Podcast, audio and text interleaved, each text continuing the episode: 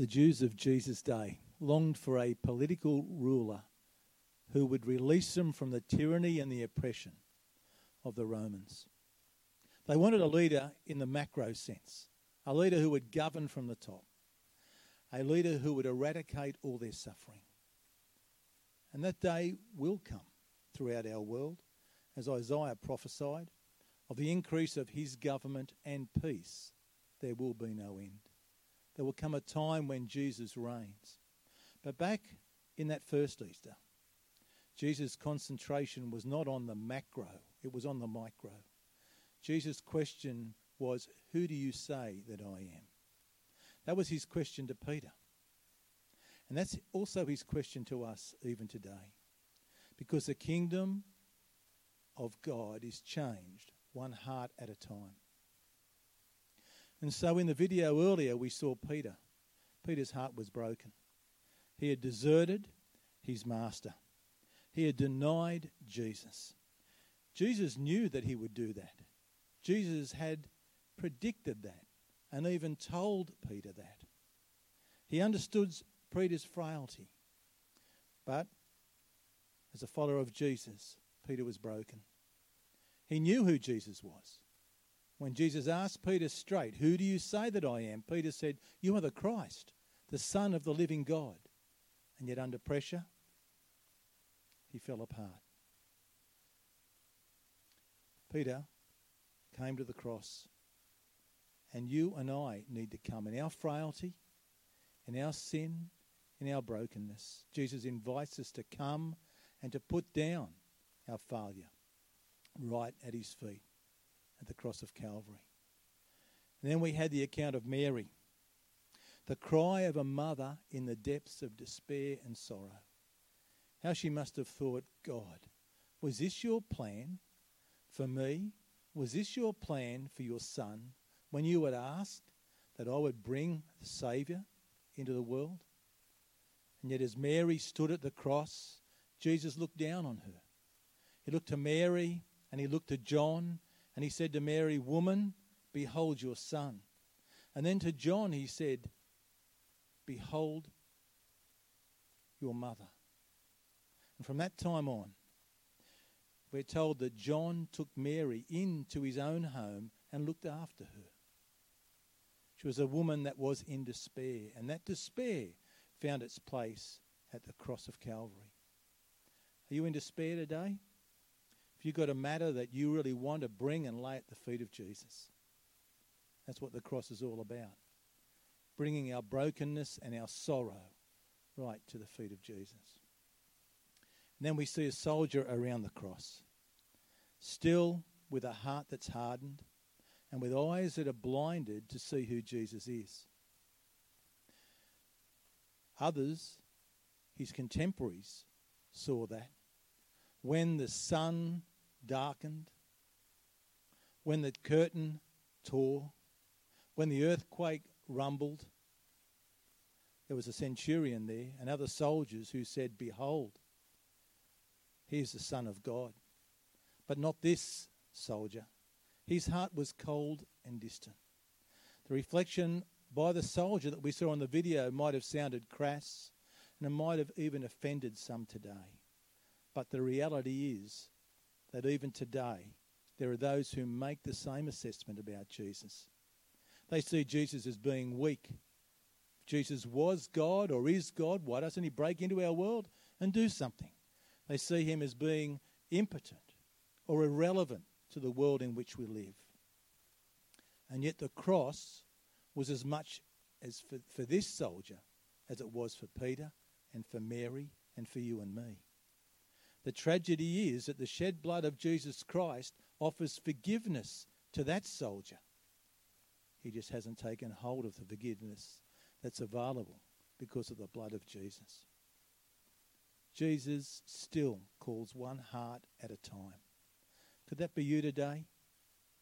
What is it, friend, that you need to uh, bring to the cross this morning? Uh, is it your sin? Uh, is it your brokenness? Your sorrow, your despair, or perhaps it's even your doubt and your cynicism, your unbelief, or perhaps even total disdain. Jesus invites us all to come to the cross to have our hearts transformed, transformed, changed, to see the depth of his love for us, to see the depth of his acceptance of us, just as we are. Right down through the ages, mankind has tried to work his way to relationship with our Creator. We've been trying to devise ways of making our peace with God and of meriting God's favour. That's why we have so many different religions throughout our world. And yet God's ways are so different. Forget about trying to earn my favour, says Jesus. I've done it all. The Apostle Paul puts it a little bit more bluntly. He says this All our righteousness is as filthy rags. All the right things that we want to do to somehow attain our salvation, to somehow merit our favour with God, they're worthless. God had another plan for us through Jesus Christ. And that's what makes this Good Friday so remarkable. God has done for us what we could not do for ourselves. In Jesus and through his finished work on the cross, our relationship with God has been restored. Not because of the good things we've done, because God is good and because Jesus was the perfect sacrifice. Jesus took on himself the nature of a servant. He humbled himself and became obedient even to death on a cross, a death in my place, a death that has paid the penalty for my sin. So when Jesus shouted, It is finished, the wrath of God had been satisfied. The penalty of my sin and yours was settled. The curtain in the temple was torn in two, symbolizing the fact that we have now full and free access to come into the presence of God. What a fantastic day. Jesus died in my place. The scriptures say that he bore in his own body our sin on the tree. Another passage of scripture says, God made him, Jesus, who knew no sin, to be sin for us, so that in him we might become the righteousness of God. What does that mean? Well, the bottom line is that when Jesus was hanging on that cross, God took your sin and my sin, and indeed the sin of each person that had ever lived before Calvary, that was living at the time of Calvary, and that would live in the years later. And God laid that sin on Jesus Christ. So that when God looked at his son Jesus, he poured out all the wrath, all his punishment on his son. Jesus paid the price for your sin and for mine on Calvary. And then the other side of that is that because Jesus has taken our sin and paid the price of our sin, when God looks at you and me, if we have by faith taken hold of Jesus' sacrifice, he sees us as righteous, as holy, not because of anything we've done, but because of who Jesus is and because of what he has done. There's no better news anywhere. Friends, you might have just tuned in to this uh, video stream. This might be something that's completely foreign to you. You might be someone that has gone to church on a Good Friday uh, or on Easter Sunday or on Christmas Day in the past. You might not be aware of what the good news of Jesus Christ is all about. Well, the good news is that there's no need for you to strive anymore. There's no need for you to try and merit some kind of favour with God. It is finished. Jesus has done it. And his invitation is to stop striving and to simply trust.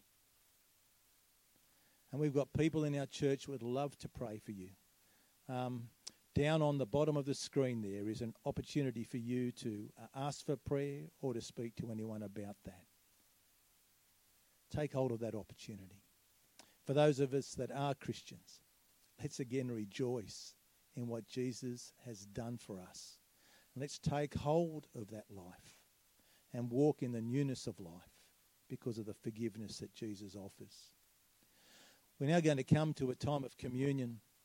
And I'd invite you um, to take hold of the, uh, the bread and the juice that you might have had as we uh, just get ourselves set up for communion here.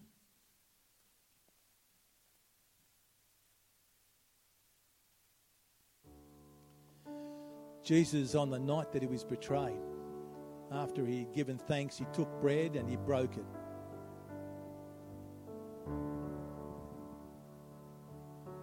And he said, This is my body, which is broken for you.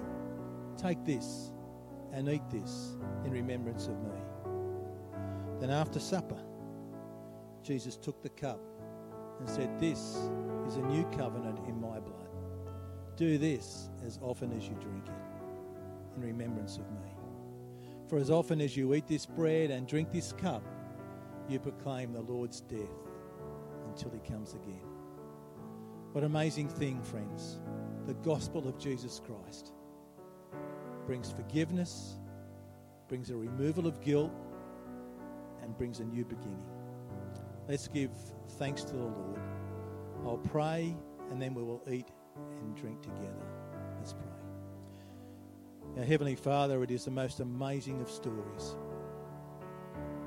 to know that your love for us had no bounds that you would send your only Son to suffer, to be humiliated, to have his body broken for us, that his blood was shed. Your word tells us that without the shedding of blood, there is no remission of sin. And we want to thank you that Jesus paid the price for our salvation.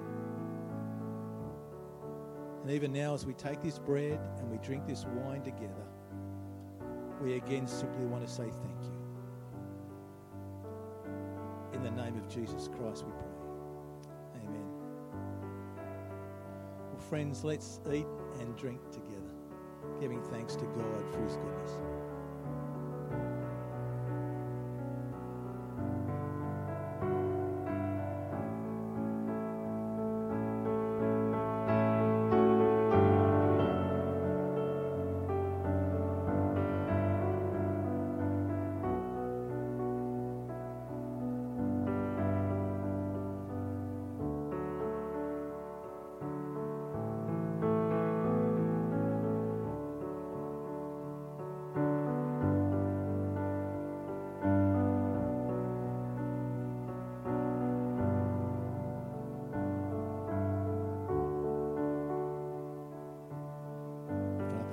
There is uh, nothing else we uh, can do except to say thank you.